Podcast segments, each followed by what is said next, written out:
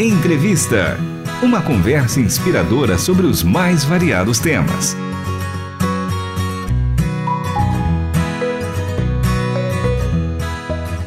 Olá, está começando mais um programa Entrevista. Eu sou Michele Gomes e o nosso convidado de hoje é Tiago Crucite, diretor nacional da Visão Mundial. Tiago, seja muito bem-vindo ao programa Entrevista e à Rádio Transmundial. Como vai?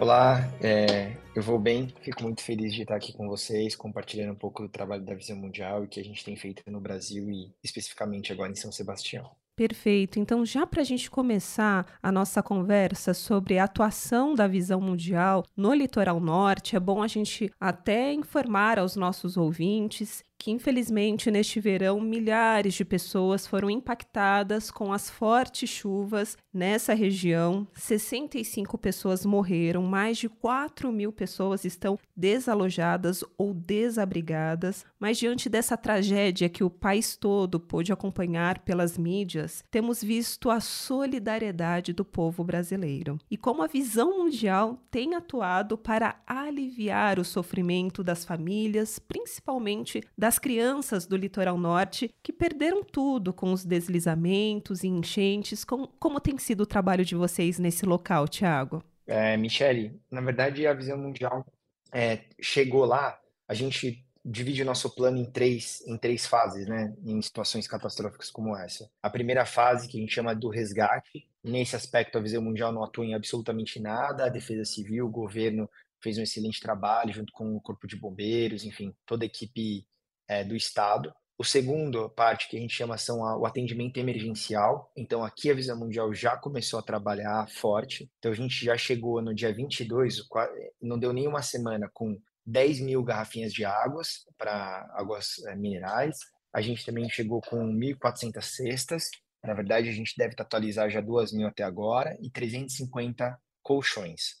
E num segundo, e nesse mesmo momento, a Visão Mundial foi percebendo ali um diálogo com o governo que precisava de uma ênfase e um foco já imediato nas crianças, porque já teriam ali ao entorno algo que a gente tinha analisado ali, mais ou menos 5 mil crianças afetadas, diretamente e indiretamente pelas chuvas, né? E quando eu falo afetadas, não só somente pelos desbarrancamentos, mas também é, afetadas por não irem para a escola, terem a sua rotina quebrada, né? A sua rotina interrompida. Então, nesse aspecto, a Visão Mundial fez um foco muito claro, teve um foco muito claro em atender a necessidade das crianças de uma maneira bem objetiva, com os kits de ternura, que são materiais escolares e brinquedos lúdicos para que as crianças pudessem garantir seu progresso intelectual, é, criativo e também de alguma maneira afetivo.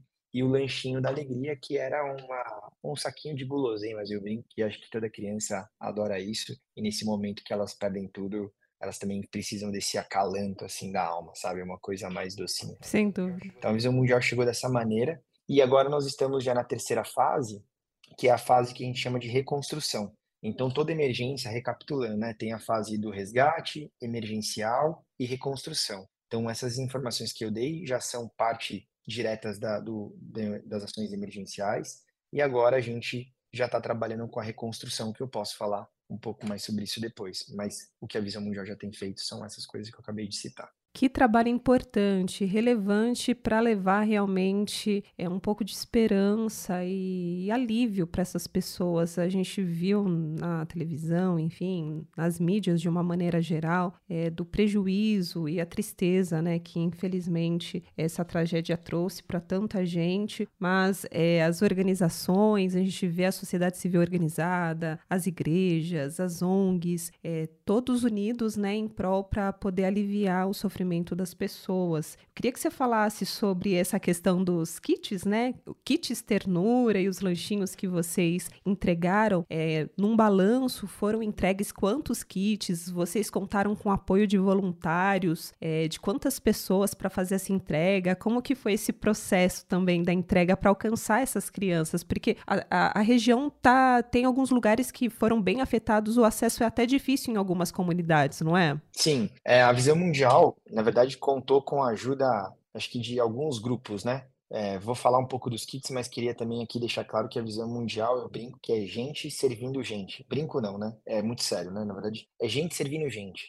Então, é gente de um lado servindo gente do outro lado. Então, por que, que eu faço questão de frisar isso, que a visão mundial tem esse espírito? A visão mundial é, realizou tudo isso através de voluntários, através de doadores pessoas físicas, através da igreja local, através de corporações. No caso dos lanchinhos, a gente teve dois parceiros muito especiais. Um foi a Rebecca Nemer Brand, que é da Rebecca Nemer, né? Que é uma, uma influencer super importante nesse, no nosso universo cristão. É, e a outra marca é uma marca de sapato chamada Specchio. Essas duas marcas financiaram os kits de os lanchinhos da alegria. Então, os, e aí que nós contamos com mais ou menos, acho que 35 voluntários, na verdade chegou quase 50 voluntários que montaram esses kits, certo? Lá em São Sebastião. Já para o Kit Ternura, a gente contou com as igrejas locais e com uma multidão de gente generosa. Foi muito legal, foi muito especial porque a gente teve, eu não sei nem contar é, quantas doações nós tivemos. O que eu posso contar foram as pessoas e igrejas que se engajaram. Então a gente teve, por exemplo, a igreja de um amigo nosso lá de, de Fortaleza, a comunidade videira, né? É, a CC Videira ela se reuniu, enviou uma oferta, mobilizou lá os seus, os seus doadores. A gente também teve o Kaká, que entrou com a gente, a gente teve é, o pastor Ebi Uber, é, tivemos é, a própria Rebeca, o, o Paulo César Baruch, recentemente o Isaías Saad. Então a gente teve uma mobilização de influencers e também de igrejas super especiais. Então a gente teve desde a comunidade videira lá em Fortaleza, que foi muito especial, até a Rocha Church, que ficava ali, que fica, na verdade, ali em Bertioga. Então, é, nós contamos com todas essas redes de apoio.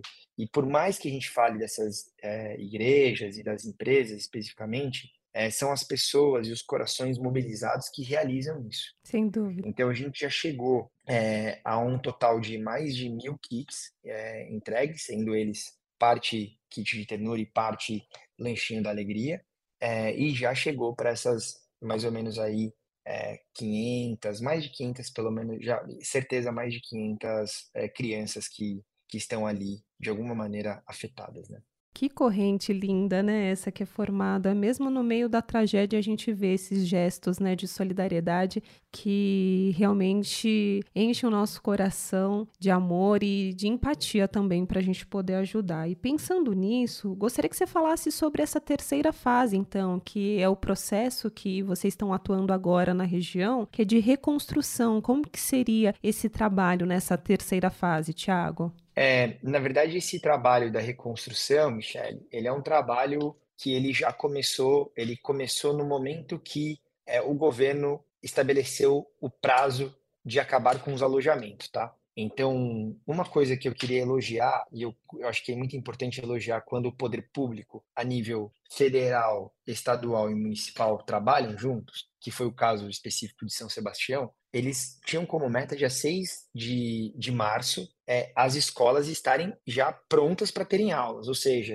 é, funcionalmente falando, as crianças perderam um pouco mais, um, acho que um pouco mais de uma semana de, de aula. Então foi muito rápida essa reconstrução. Então a reconstrução se dá em alguns níveis. A Visão Mundial está trabalhando com a, com a Secretaria da Educação e da Assistência Social para priorizar as crianças. Então a gente está trabalhando para reequipar as escolas, é, dar os, as boas-vindas para é, as crianças com uma apresentação lúdica.